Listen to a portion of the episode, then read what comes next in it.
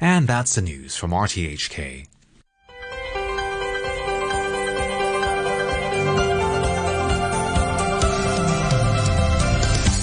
Good morning and welcome to Backchat. I'm Jim Gould and your guest presenter today is Mike Rouse. Good morning, Mike. Good morning, Jim.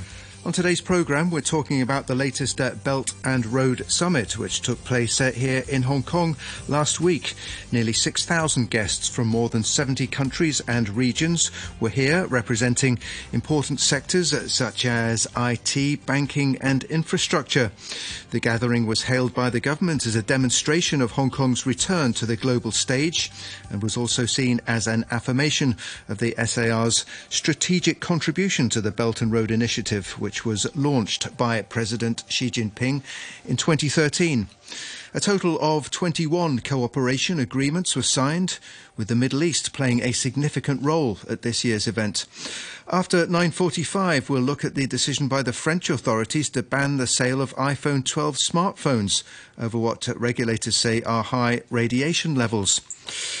You can let us know what you think. Leave a message uh, on our Facebook page, Backchat on RTHK Radio 3. You can email us at backchat at rthk.hk or you can give us a call on 233 266. And just before I introduce uh, our guests for the first part of this morning's programme, uh, here's an announcement from the Transport Department, uh, which says that uh, owing to a traffic accident, uh, part of the lanes of the Lantau Link uh, airport bound are still closed to all traffic. the lower deck of the Lantau Link airport bound has been opened. the traffic queue on the section ends at Tsing Sha Highway near Nam, the Nam Wan Tunnel exit. Motorists are advised to use alternative routes. That's uh, congestion on the Lantau link uh, going towards the airport because of a traffic accident. Joining us uh, now, we have um, Alan Lung, who is co convenor international and a board member of the Path of Democracy uh, think tank. Good morning to you. Good morning, Alan Leung. And uh, also with us is Andrew Leung, CEO of uh, Andrew Leung International Consultants and Investments and a former Director General of Social Welfare. Um, good morning to you, Andrew Leung. Good morning. Thanks very much uh, for joining us. Uh, uh, perhaps uh, uh, we could just uh, start with Alan Lung. So, the summit that took place here last week, as mentioned in the introduction, it was hailed as a demonstration of Hong Kong's return to the global stage. Um, how important was it, given the role of Hong Kong described as a superconductor in the Belt and Road Initiative? Well, the uh, Belt and Road is really a global economic project uh, led by China with uh, more than 140 countries, including Egypt uh, and a few Western European countries and most of the Eastern European countries and uh, the, the, Africa and, and rest of Asia and so on. And it's really, Hong Kong is almost like a 20th century ancient Jerusalem in the uh, you know in the in the uh, very early days, where ideas around the world meet, and there's still English strong British influence, and English is Hong Kong's uh, business language, mm-hmm. and really Hong Kong is is the most uh, no, uh, normal or significant international starting point for the Belt and Road project. And Hong Kong is still very open and and uh, rule of law and so on, and and uh, it's the uh, all religions on the Belt and Road are practiced in Hong Kong: Hinduism, Buddhism, and there's rich freedom of religion. There's more tolerance of uh, races in here than I think in the mainland China. Mm. So Alan, it's very important. Alan, the, the the whole program of the Belt and Road is now what ten years old. right. Yeah. How does it How does it look? How do you think it's uh, now shaping up, uh, meeting the original aspirations? I think it's just beginning to tick off. Uh, particularly the uh, developing countries is because China give economic aid regardless of their sort of whether they're, they're democratic or not democratic, and this is welcomed by all African countries and most of Asian countries. And uh, the only countries, significant Asian countries, that is not on the Belt and Road program is India because of, uh, I, I, think China is too friendly with uh, Pakistan and so on. Right. So it's it's really now getting some momentum, you think? Yes. Hmm. I think uh, particularly after the, uh, I mean, this polarized world, uh, a conflict in Ukraine, uh, divided world, and so on. And uh, I think Europe is still deciding whether to join. And I think because Hong Kong is formerly almost a, a an outpost of uh, of UK uh, in in in Asia, they're quite used to our way of doing business and our business practice, our court, and so on. And this is almost the most logical place for most countries, including Asian countries, to start. Mm. And when it comes to Belt and Road, uh, it, it, they need financial finan- uh, financial center to support them. Right. And mm. they're not looking for sort of policy loan. I mean, China is not uh, the whole pro- project. They don't want sort of give up money in, uh, in, in the form of policy loan or policy grants. Right. And there's all sorts of feasibility study, financial study, and Hong Kong is uh, plenty of talents of, of this sort in Hong Kong. So we got the services. Andrew, what's your take on the first 10 years of Belt and Road? Well, I think that uh, you can see that uh, the Belt and Road has uh, gone through ups and downs. And in the beginning, it was totally ignored by the West. Um, they just dismiss it uh, as, as just a, a, a, pie in the sky. But more recently, um, the, um, the Western-led uh, bloc, led by the United States, uh, seem to be um, extremely anti uh, China on all fronts, including the Belt and Road, as exemplified by the recent G20 summit. Uh, there was a subtle uh, kind of pushback against uh, China's version of the Belt and Road uh, in terms of the introduction of the or the reinforcement of the so-called um, Partnership for Global Infrastructure and Investment initiated by the United States, uh, touting some 30 billion um, US dollars uh, over the next um, I don't know how many years, and then the Indo-Pacific Economic Framework. Well, that's uh, pretty small beer, uh, Andrew. Sorry, sorry, that's pretty small beer compared to Belt and Road, isn't it? Quite, quite. Well, it's not only the, in terms of um, money, but then there has been a great deal of rhetoric and misrepresentation of what the and Road is all about. And so the, uh, for example, G20 seems to be um, attacking the and Road uh, for lack of transparency, uh, for creating a debt trap, uh, for ignoring the environment, uh, and for uh, neglecting local jobs. Well, of course, the, the, the Road is not perfect. I mean, it's a, it's a huge learning curve considering it's the, um, it's the, the biggest human project for transcontinental infrastructure linkage. I mean, you, you don't see such a huge project um, in human history until now. So it's understandable that there's a learning curve. Um, but then 10 years on, um, the and Road has registered something like 1 trillion US dollars, and hence that's what you refer to as small beer compared to the um, um, uh, Partnership for Global Infrastructure Investment and, and then also the Indo-Pacific Economic Framework. But not only the money, but in terms of uh, the creation of local jobs, in spite of the representation uh, that the um, the Chinese partners only uh, uh come together with their own workers and destroying the opportunities for local jobs. For, according to the uh, the latest um, uh, study um, by not only by China institutions but others, 420 thousand local jobs have been created uh, along the Belt Road, and even more so, 40 million, 14 million uh, people have been lifted out of poverty because of the uh, infrastructure connectivity. Now, it's, it's easy to just talk about the general term infrastructure. Herein lies the, big difference. In the and Road, infrastructure includes schools, hospitals, uh, and also village roads, and, and, and even some small ports. Um, a lot of these are not attractive commercially.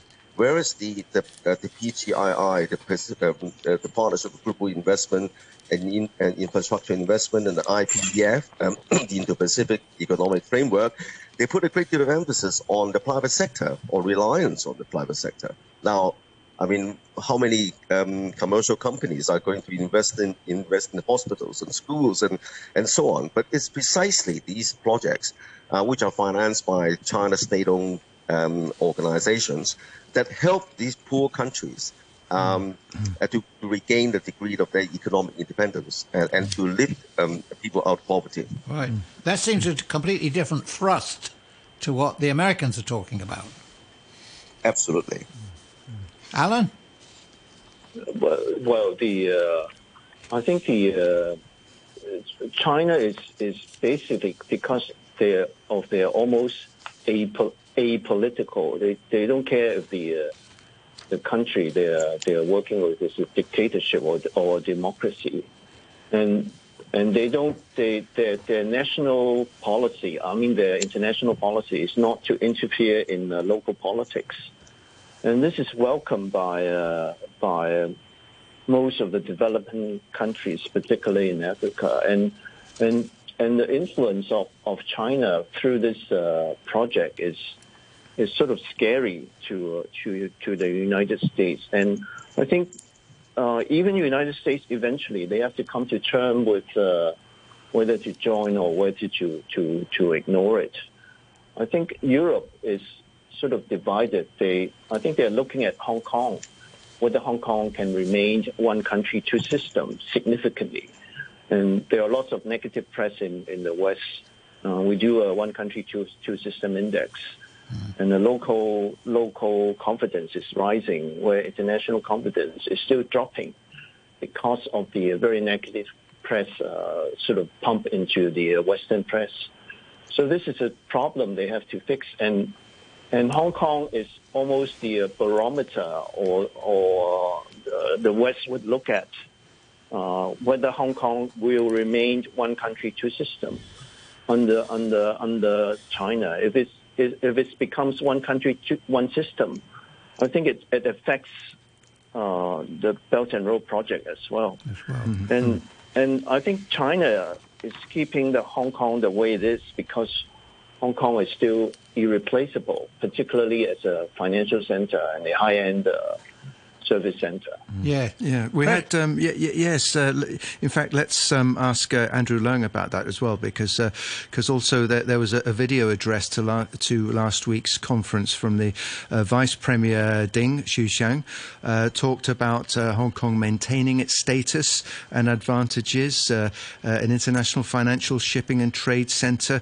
Um, uh, safeguarding a free and open as well as a standardized business environment, uh, and also repeating the importance of maintaining uh, the common law system. So, um, how, uh, statements like that, um, um, how far do they go, do you think, to reassuring the international community that, you know, one country, two systems is intact and will remain so? I think well, they have to keep... uh, yeah, yeah. Uh, Andrew. Andrew, Andrew.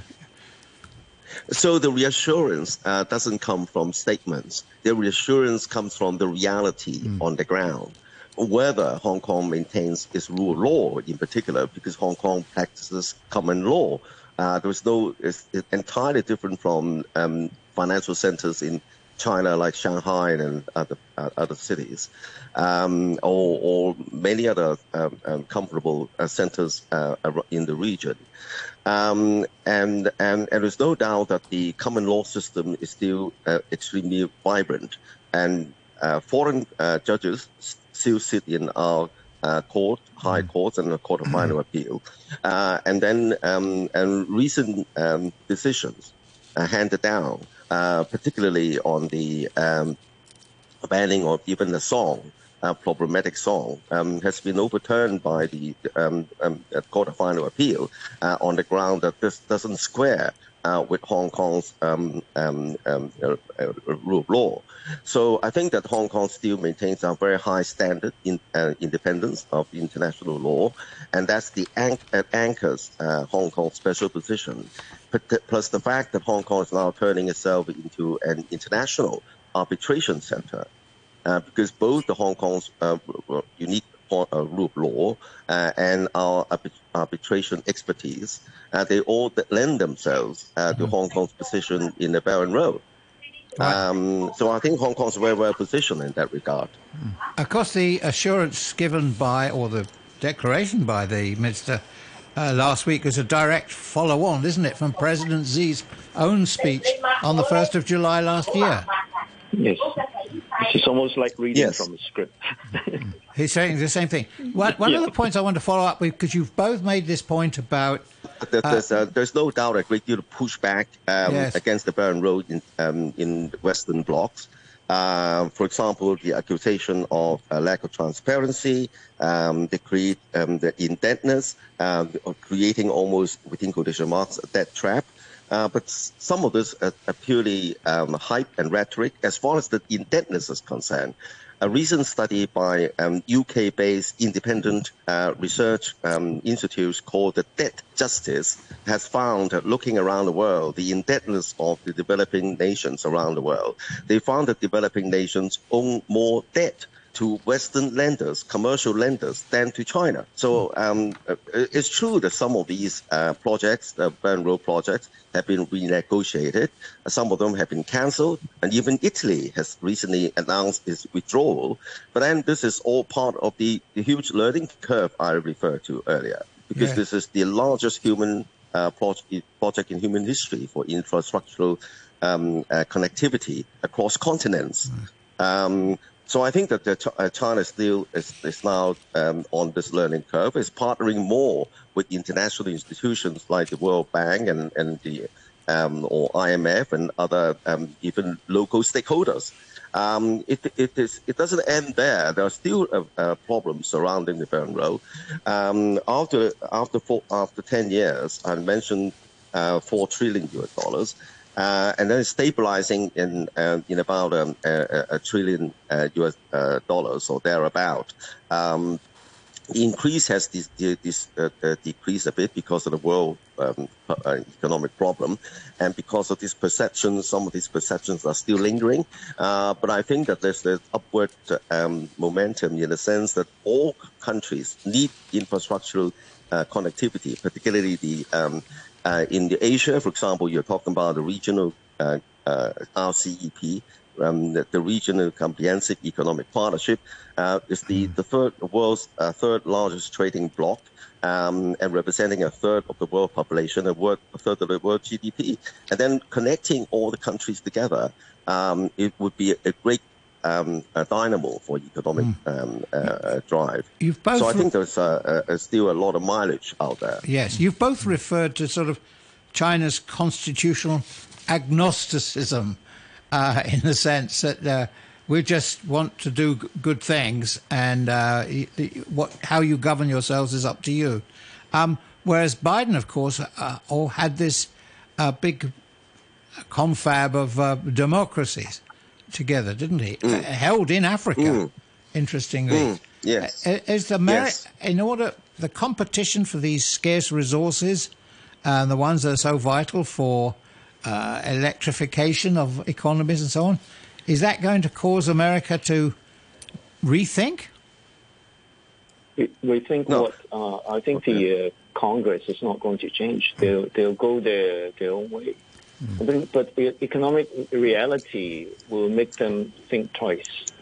I think uh, eventually, uh, like there's some sort of softening of the U.S. attitude towards Hong Kong, saying that uh, one country, two system is still alive, only barely, and all, all that sort of thing. That's, that is soft. That is a softening already. But I think Hong Kong need to watch uh, I, I, we, um, I think the uh, rule of law, uh, independence, fiercely independence courts is, is noticed by uh, the people we talk to, the uh, you know the uh, the foreign consuls we, we talk to. Right. They're they're not very comfortable with some of the things that is happening in Hong Kong, like interviewing the those the, the relatives, close relative of those who are sort of uh, the eight. Yeah, the mm. eight, the famous eight, and I think their their attitude. I believe their attitude is uh, Hong Kong has every right to do that sort of thing, but it amounts to uh, uh, some sort of intimidation, and whether it's wise to do that sort of thing so publicly. And everything in Hong Kong uh, cannot be national security. It need, need to be balanced against Hong Kong business interests and human rights, which uh, I think particularly Europe watch very carefully, whether human rights uh, is still I mean, I mean, compared to uh, the rest of the world, Hong Kong has very, very high human rights standards already. Mm. Like Hong Kong and NSL has uh, ICCPR uh, written into it, International uh, Covenant for uh, blah blah blah. Civil and political Civil and rights. political rights, Civil- yeah. yeah. Well, I only remember ICCPR. On the other hand, we do get these lectures now and again about soft opposition. We must be on the lookout for soft opposition. I'm not sure what that is. uh, soft opposition is uh, uh, it, it could if it goes on and on and on, we could become. I mean, the worst case scenario, wearing a black T-shirt on the street, and you can be questioned by police, and that's what we don't want to see. Right. And, and this is what we must avoid. Nothing. I mean, national national security. I think we met uh, uh, the chief executive uh, for the policy address. I think in the meeting, somebody mentioned that uh, uh, this, those cases are dying down. There's no more new, new national security law now. So why why don't we go on to a, a period of reconciliation instead of harping this national security all the time? But this is not something. I, I believe this is not something that could be decided locally. If somebody in in in uh, in in, uh, in the security branch keep keep hearing messages from Beijing, so Be- Beijing need to be to de- to decide uh, where where is the balance. Uh, uh, of course, national security is important, but it cannot be at, at the expense of everything. So this is a policy thing that. Uh, uh, almost a policy, Right. uh, political decision that Beijing has to make. There, there's also noises, and uh, you mentioned rule of law. Uh, noises, I think, in America about whether we should they should be sanctioning some of our judges. No, that's, this is crazy. This is U.S. Congress working very, very hard to, to sort of uh, uh, call Hong, uh, do bad things to Hong Kong. And I think, I believe, uh, if you look at the uh, latest uh, human rights, uh, latest uh, European Union report on Hong Kong, when I, I read it. I actually read it twice. The first time I read it, I, I thought, you know, uh, some of our friends uh, in exile had a lot of contribution to it, and they they tell half truths and uh, uh, not the whole truth. And because Europeans don't know our history, we actually had a very long history of uh, legislation in Article 23. Remember, 20 years ago, we we missed it by by one vote, and it was really unfortunate that we had had to push it through uh, two, uh, two years two two years ago with this uh, uh, NSL Hong Kong version and without consultation. And this is one of the you know, one one of the things that unfortunately happened. But we're getting to the tail end of this uh, this uh, uh, unfortunate period for Hong Kong already. And we, we must get over it. Just just don't keep talking about it, and let's let's do some business. Okay. Well, could, could I come Yes, in on, on please. this question about half truths and, and, and rhetoric, uh, and also um, uh, connected with the blackening of, of, of everything uh, Beijing does uh, on human rights, and, and, and then also this huge um, agenda of uh, autocracy against democracy, uh, championed by the United States and other Western uh, allies. Uh, I think as far as Hong Kong is concerned, as uh, pointed out, I mean, everything has got to be put in this context. Hong Kong is not a sovereign country. It's part of China. Uh, and then Hong Kong's democracy cannot be equated with the kind of same kind of democracy obtaining in the West. Yes. Because Hong Kong has got to work with Beijing, is, is, is a constituent part of Beijing, and is subject to um, uh, some national legislation, uh, like the national security law in, in, uh, from Beijing. Um, we, we don't want to go into the origin of this and how this happened. But then this, this is the part of the context. Now, as far as the uh, global rhetoric about democracy versus democracy, um, again, democracy may be the best political system in the world, but there is no proof uh, that it will work for all countries at all times and all civilizations. And secondly, um, even the Chinese model, um, the Beijing's model, doesn't uh, necessarily can be replicated by other countries, but clearly it has worked for China. Uh, this is not uh, according to what Beijing says, but according to three independent um, research recently. The first one is the Harvard Kennedy School uh, Central report about a year and a half ago. Uh, looking around the world, they found that the Chinese people are the people most supportive uh, of the, of government, the government, and most trustful of their government. Secondly, more recently, another uh, independent research called the El- El- Edelman Trust Barometer, E-D-E-L-M-A-N. You can Google that, based in New York. And they also found the same. And then lastly, but not least, is another research center based in Paris, the Ipsos uh, Research Center, EPSOS. They found that the Chinese people, in spite of all these travails and problems, uh, remain the happiest the people governed by the, the uh, trustful of their government. So I think that the test of the, the litmus test of any government, of any form of government, is not the process. That democracy is a process. Elections is a hmm. process. Mm. But what is the, the important measurement? The, the outcome, litmus the test results. is out- outcome. Yeah, yes. people's lives. And, and then I'm yeah. not saying that the, the communist uh, uh, system is the best in the world. By no means. It's full of um, uh, warts and all. But clearly, in the circumstances of China, it clearly has worked uh, remarkably well. Okay, very very important point. So we've got to take a break now for a news summary and a couple of announcements. Uh, at this point, we have to say thank you very much to Alan Lung, uh, co-convener and board member of Path of Democracy. Uh, Andrew Lung, I hope uh, will be staying with us for another 15 minutes or so, and we will be joined uh, by another guest in a short space of time. Um, quick look at the weather. Hot with sunny periods uh, today. Top temperature around 32 degrees. Uh, the outlook uh, hot with sunny periods uh, during the day. In the next couple of days, it's currently 29 degrees. Humidity 81%. New summary with Ben Che. There's a major traffic jam on the airport bound portion of the Lantau link after a traffic accident involving three private cars and two taxis, which slightly injured four people. Because of the incident, which occurred at 8 a.m. on Tsingma Bridge, the Transport Department has advised motorists to take alternative routes. An analyst says Chief Executive John Lee's trips to Yuen Long and Tsuen Wan suggest that the CE's next policy blueprint will likely address the specific issue of subdivided flats. And a group of pediatricians is urging parents to get their children vaccinated against a bacteria called meningococcus. The bacteria can cause meningitis, which can lead to severe diseases and death in children and even some adults. I'll have more news at 10.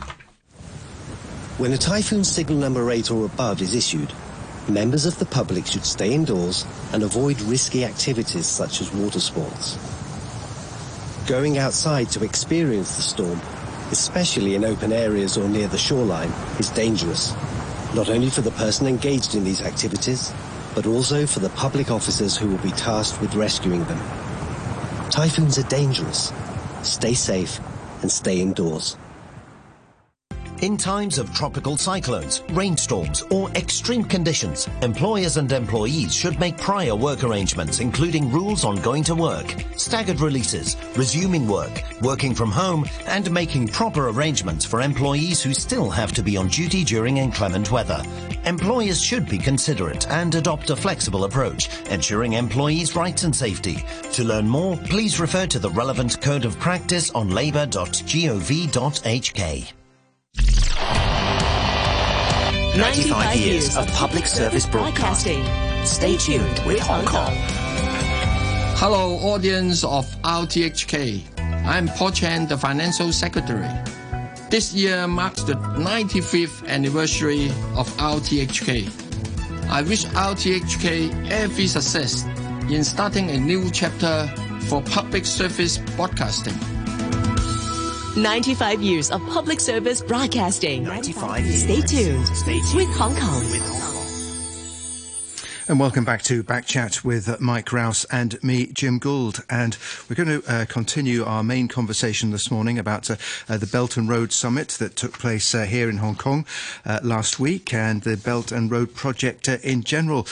we have with us Alan Leung, co sorry, Andrew Leung, CEO of Andrew Leung International Consultants and Investments and former Director General of Social Welfare and also joining us now on the line uh, Joseph Gregory Mahoney, Professor of Politics and International Relations at East China Normal University in Shanghai.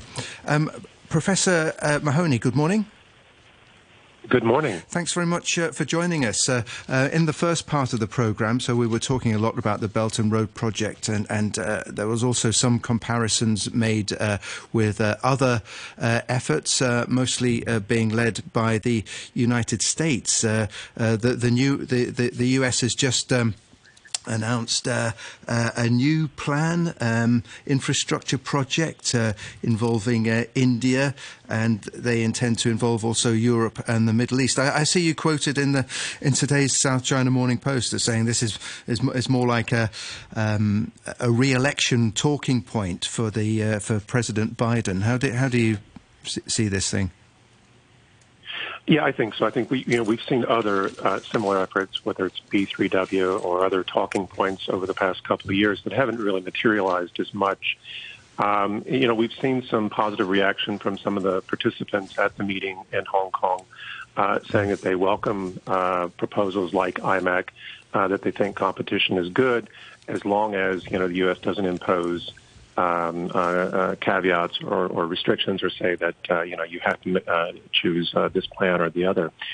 Uh, that said, uh, you know I, I, saw the the announcement uh with uh um, Biden, and um, but I also I, I, I compared the announcement to what Biden was saying uh, in his press releases related to the G20. In other words, there was a lot of there were a lot of talking points, and clearly he's still in this sort of dialogue with the old Trump foreign policy because uh, Trump is now drawing even with him in the United States in polls.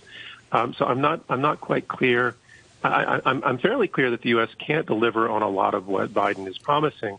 Um, but um, I'm not quite clear why Biden is is highlighting this um, in international discourse, except as a as a rhetorical play uh, to try to keep uh, certain countries in the narrative. Um, and I think most recently we saw this with uh, Italy, where the where the Italian government withdrew from uh, BRI, but at the same time was trying to say that its relations with China were still very strong. Uh, nevertheless, a lot of European countries are feeling uh, this incredible pressure from the U.S. to, to choose a side. That's that's very divisive, and it seems unnecessary. I mean, if there's more resources for improving global infrastructure, why not? Why well, I, I, think that would be the I think that would be the obvious answer, and, and, clearly a lot of countries in the global south would feel that way. Of course, the uh, the IMEC plan that, that the U.S. proposed uh, has attracted a lot of attention from Africa, even though it doesn't involve Africa at this point.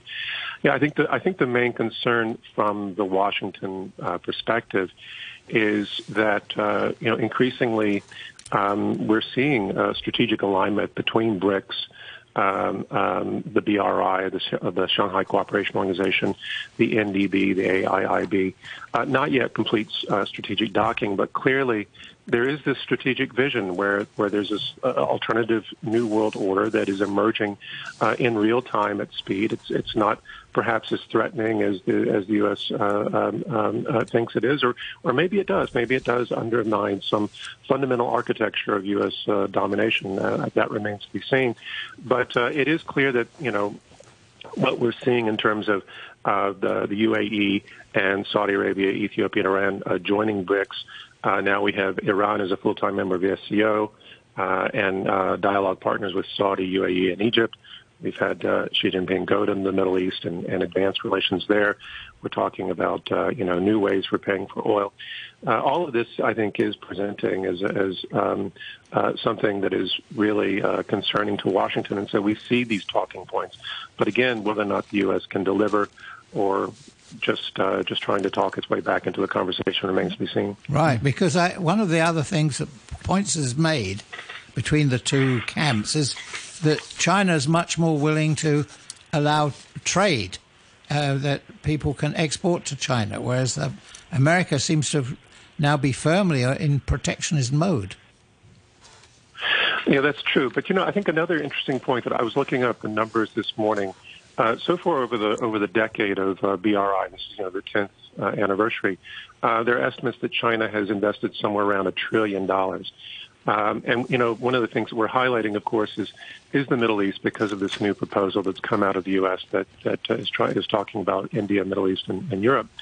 But you know, over the course of the 20-year uh, war on terror, which, which of course was the the, the main uh, influence that the U.S. is wielding in uh, the Middle East um, uh, in the most recent history, the U.S. spent eight trillion dollars and that was money that, that we almost all universally recognize was was wasted. You know, if the U.S. had spent eight trillion dollars on building infrastructure, investing, uh, connectivity, all these things, where would the U.S. now be vis-a-vis uh, China? Whereas China, over the past ten years, has spent a trillion. And some, some China critics estimate that over the life of BRI, China may spend as much as $8 trillion, right? But even if that's the case, right, I mean, this, this comparison of 8 trillion wasted on the war on terror versus 8 trillion that China may eventually invest in BRI uh, really, I think, is, is the sort of perspective that uh, uh, Middle Eastern capitals, as well as those in Southeast Asia and mm. elsewhere, uh, uh, have drawn into sharp focus. Right. And what do you and, make of the yeah. comments about Turkey mm. from mm. Erdogan saying there's no, uh, this thing's, it's got to go through Turkey. Uh, which thing has to go through Turkey? Well, this this improved trade between India um, and the, the Middle East and Africa into Europe. There's something. There's got to be something in it for Turkey. Well, you know, I, I was having this conversation with someone uh, a couple of days ago. Uh, Turkey really, you know, has has found itself in this weird position uh, it's always kind of considered itself a, a civilization apart uh, as a unique civilization, and, and I think it, it, it certainly has its spheres of influence influences trying to expand that. It's long been frustrated by um, by the the fact that Europe has not really welcomed it or never actually welcomed it into the EU, but always kept it at arm's length, uh, while at the same time being uh, a key component of NATO um, Turkey has has played a very um, um, interesting role uh, in the uh, ongoing conflict with uh, Ukraine um, and Russia, and uh, certainly uh, uh, has a, a, strategic interest in Syria and and some conflicts with the Middle East, including Saudi Arabia. So I, I think when we talk about Turkey and, and the Turkish leadership, there is this very strange um, um, algorithm of how they fit and how they will fit. And certainly they're trying to leverage their position up right now, but um, they're facing a lot of uh, internal uh, political questions as well as uh, where they're going to shake out vis-a-vis Russia, um, uh, vis-a-vis uh, Europe with, with NATO expansion, which uh, Turkey isn't that happy about, but also these improved ties between China and the Middle East, which um, you know, all, all, of these developments uh, uh, create opportunities, but also risk for Turkey. And I think this is why we're seeing uh, these insistences coming out of Istanbul. Okay, um, Andrew Leung, uh, talking about the Middle East, uh, clearly it's a very important region uh, to both sides, both to both to China and in the Belt and Road, and and also to the US. Um, how, how do you see that playing out over time? Well, this is uh, actually a quite an epochal um, uh, kind of paradigm shift uh, as the Middle East uh, become less dependent on the United States as the biggest customer because the United States is now energy sufficient. And of course, the biggest customer, of course, is China. China is the biggest uh, energy customer in the whole world. Now, but I like to highlight the three things that uh, set uh, the uh, uh, Americans' G20 agenda of infrastructure linkage apart from the Belt and Road. Mm-hmm. Um, the first one is that no matter you know this India, Middle East, Europe, a single sea rail link. Um, um, as pointed out just now, uh, there is no comparison with the scope, extensiveness, and connectivity of the Belt and Road uh, around four continents. Uh, secondly, um, uh, this is underpinned by the fact that China is the largest trading partner to 128 countries around the world, compared with only 58 for the United States, let alone India. So no matter how much you know how much India can trade along this new new newfangled so single link to Europe. Uh, how much they, can they sell to Europe? How much does Europe want to buy from India? Um, but secondly, I think that China doesn't regard this as a challenge. Uh, in fact, it's all to the good because the China's uh, uh strength um, of, of, global connectivity depends on all these linkages. So the more the merrier. Uh, last but not least, the, the, one I pointed out is that the the, the American uh, so-called alternative depends a great deal on the involvement of uh, commercial um, uh, actors and, um, and and of course the China's and Road, as I pointed out, includes schools, hospitals, and village roads and so on, uh, which are not all attractive uh, to commercial lenders.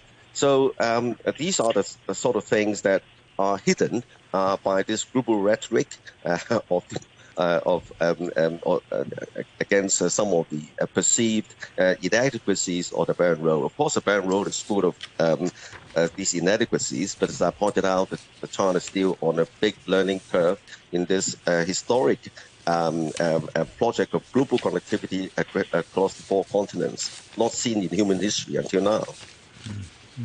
Uh, in terms of uh, uh, Hong Kong's uh, direct relations uh, with the, the, the, Middle East. Uh, so, so the governments uh, of, uh, of the SAR and Dubai uh, signed an mm. agreement last week to establish mm. economic cor- corridor promoting cross-border trading family offices, yes. fintech and green yes. finance. yeah, I mean that's that sounds like a, a pretty big deal, frankly. Yes. Mm. Uh, well, Hong Kong is a financial center, and mm. of course, the the, uh, uh, the Middle East is is, is uh, overflowing with money. They want to invest globally. Uh, and of course, the, the, the China is the, the world's second, the large, second largest economy, and it still remains the, the, the, the growth uh, economy with a great deal of upside. Although recently there are all sort of uh, headwinds, um, but the China's fundamentals still remains very strong. Uh, for example, on technology, uh, the recent study by the uh, Australian Strategic Policy uh, Institute (ASPI) um, uh, points out that China is now leading in 34, 37 um, um, uh, 45 uh, leading technologies.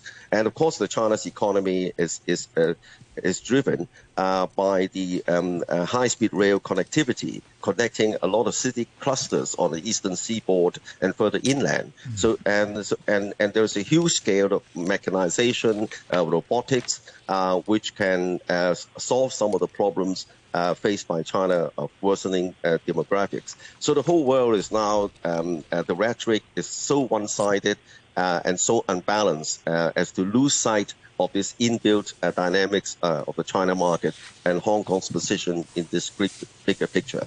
Mm, okay, great. Well, thank you uh, very much uh, for that. Uh, uh we'll have to bring uh, this part of the programme uh, to a close, but thanks very much there to Andrew Leung, CEO of Andrew Leung International Consultants and Investment Limited, former Director General of Social Welfare. And thank you to Joseph Gregory Mahoney, Professor of Politics and International Relations at East China Normal University in Shanghai. You're listening to Backchat. Call us on 233 266 and have your say. And for the last uh, 10 minutes or so of this morning's programme, we're going to turn our attention to a different topic, and that is the uh, decision by the uh, authorities in France to ban the sale of iPhone 12 uh, smartphones over what the regulators there say are high uh, are higher than uh, radiation levels higher than they should be, according to the way they conduct their tests. Um, uh, the latest on that is that uh, Apple has now said it will introduce a, a software solution uh, to lower the uh, radiation uh, output. Anyway, to talk more about this, we have uh, with us um, an astrophysicist, Professor Quentin Parker of the Faculty of Science and Director of the Laboratory for Space Research. that's at the University of Hong Kong. Professor Parker, good morning to you. Good morning. We often talk to you about uh, uh, space research. Uh, thanks very much uh, for joining us again. But I, I know you, uh, you, know about uh, communication systems and, and, radiation output and that sort of thing. So, so thanks for joining us to talk about this particular um, issue. Um, what do you make of it?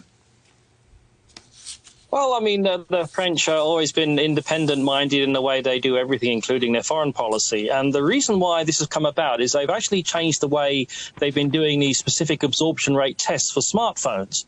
Now, it's true that when you look at the um, uh, specific absorption rate for smartphones, there's a great variation in the market. In fact, Apple's phones have much higher levels of the so called SAR, which is an abbreviation of specific absorption rate, than nearly any other phone on the market by a factor of three. So it's quite a lot higher than all the other phones typically. Anyway, but nevertheless, uh, these measures are which are measured in in the watt in, in watts per kilogram. Actually, that's the unit of specific absorption rate measure we're talking about here. Watts uh, per kilogram absorbed by the human body is that uh, these numbers are still lower than the legal limit of 1.6 watts. You know, the highest you're getting here. In fact, when you look at the various iPhones, iPhone 12, iPhone 13, etc., they're all very similar values, just under one watts per kilogram compared to typically 0.25 to, to 0.4 for most of the other handsets on the market. So, uh, nevertheless, it's below limits. But what the French have done, they've decided rather than just measuring the radiation around the head area when, when you're holding the phone and you're putting it up to your ear, etc.,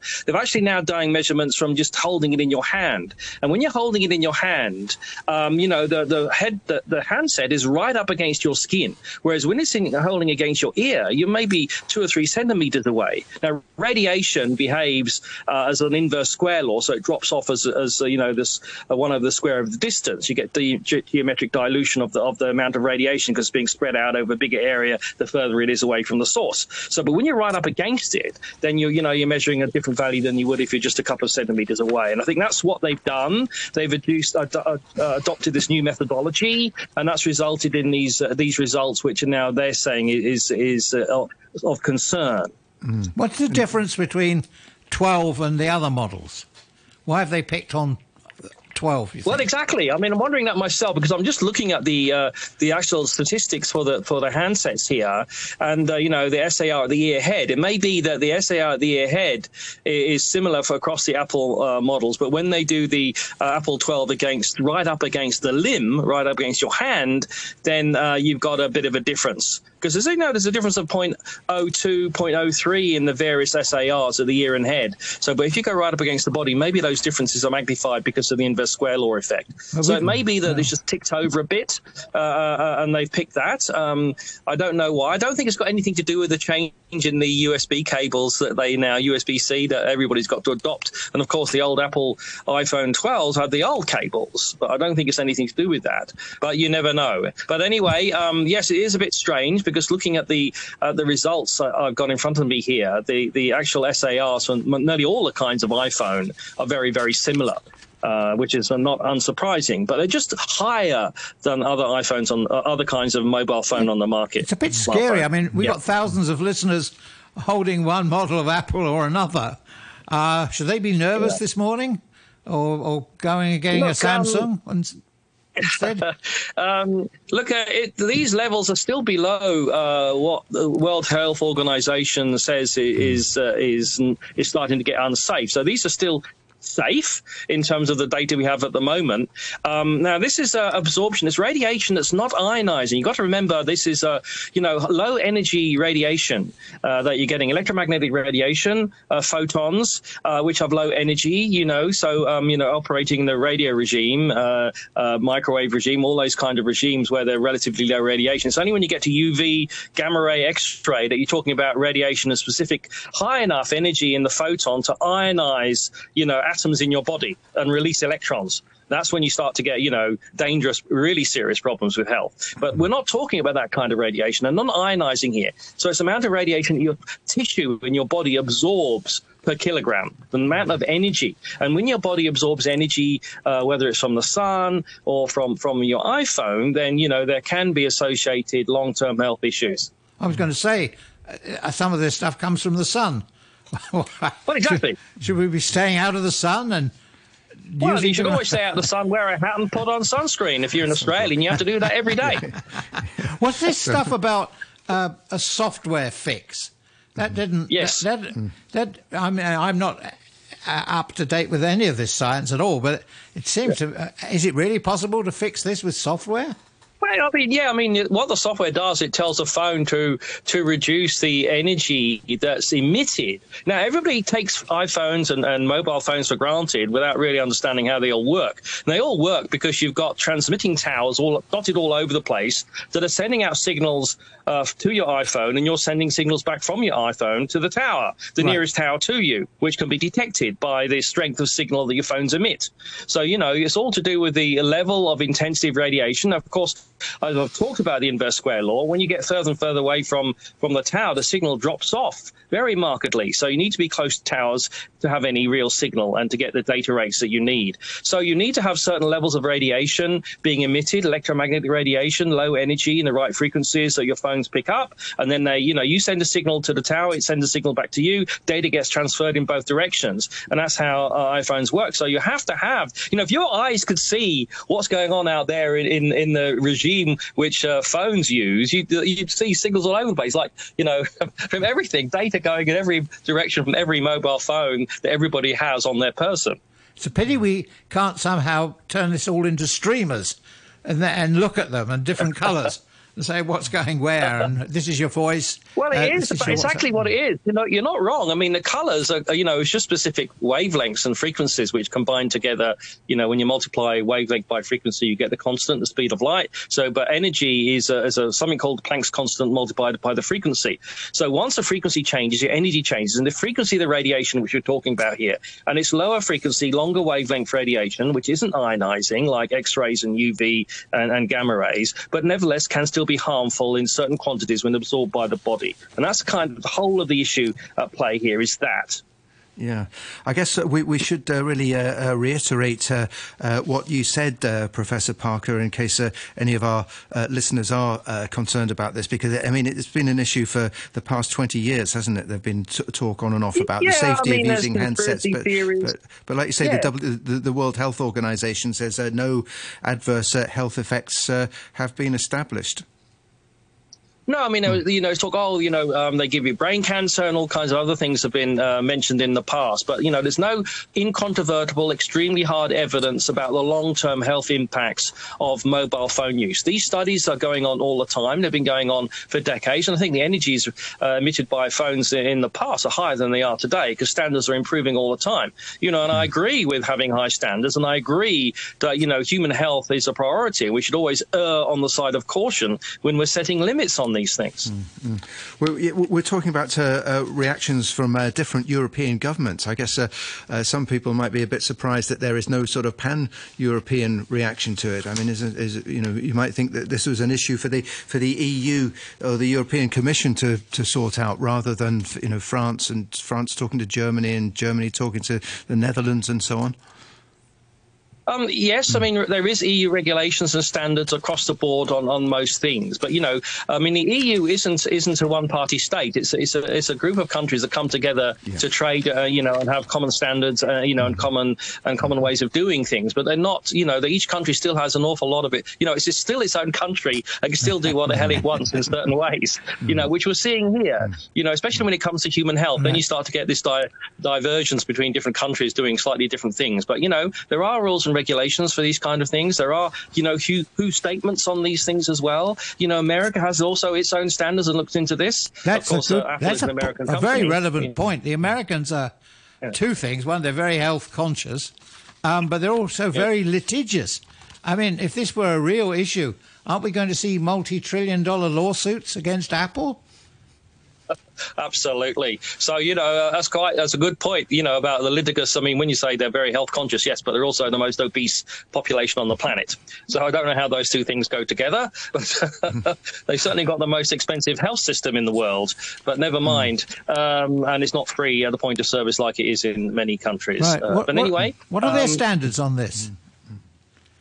Um, well, I think they're following uh, their own standards, and I think it's the one. You know, they have the, the specific rate of 1.6 watts per kilogram. Is and low as, as long as it's below that limit, they're not too concerned because that's the limit that, has been set uh, for you know averaged over a gram of human tissue, uh, and you know, and different countries have different limits on that. But that's the the kind of limits around that value that most countries are adopting. I think the French have just done a different methodology now, and they've ah, well, it's not just about the head. What about the rest of the body? What about when you're holding in the hand? Mm-hmm. Let's do some tests there. And it's those tests that have uh, raised the issue Oh, because, you know, that handset is now directly in contact with your hand Mm-hmm. rather than your handset being a few centimeters away from your ear. So we- wear All right. gloves. Then. Wear gloves. Yeah. Well, thanks very much uh, for, for thanks, thanks, thanks a lot for that, uh, uh, Quentin Parker, uh, astrophysicist, uh, at the Faculty of Science, uh, University of Hong Kong, and director of the Laboratory for Space Research. Uh, thanks to our listeners. Uh, thanks very much to you, Mike. A lot of fun. We, we, I think somewhere. We, we learned quite a lot today. We did. Yeah. And uh, see you see you uh, next week. Um, and uh, okay, stay with us because we've got a news summary coming up, followed by brunch with Noreen.